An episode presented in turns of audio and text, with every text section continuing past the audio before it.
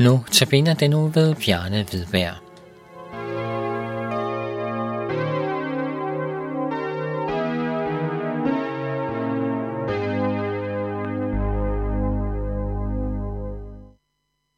I Lukas evangeliet kapitel 5, vers 13 siger Jesus, Jeg vil blive ren. Spedalske var ikke nogen særsyn i Israel på den tid. Den syge skjulte sin sygdom så længe som muligt, for sygdommen indebar udstødelse fra alle relationer. Og der var kun samværet med andre syge tilbage. Uden helbredelsesmuligheder eller nogle lindrende foranstaltninger. Lukas siger om manden, han var fuld af spedalskhed. Han havde hørt om Jesus. Han var overbevist om, at Jesus kunne rense ham.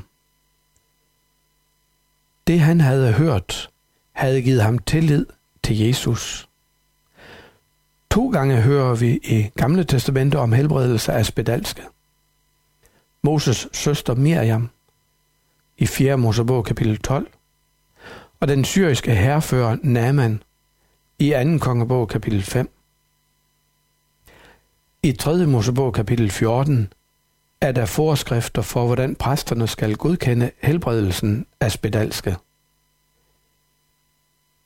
Denne mand, som vi nu hører om i Lukas evangeliet, kunne ikke bygge sine forventninger på skrifterne, for det er ret usædvanligt, at spedalske bliver renset.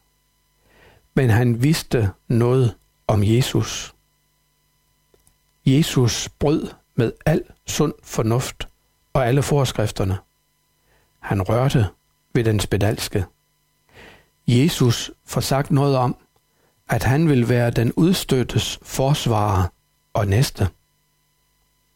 Han vil være, hvor andre har trukket sig tilbage. Enkelt siger han, hvad han vil, med sit jeg vil. Uanset hvilken situation du lige nu sidder i, kan jeg sige dig, Jesus vil dig. Uanset hvem der er gået forbi dig, stanser Jesus op. Den spedalske havde tillid til Jesus, som nu var standset op hos ham. Hvad må han vil? Og så lød de forløsende ord. Bliv ren. Under et skete.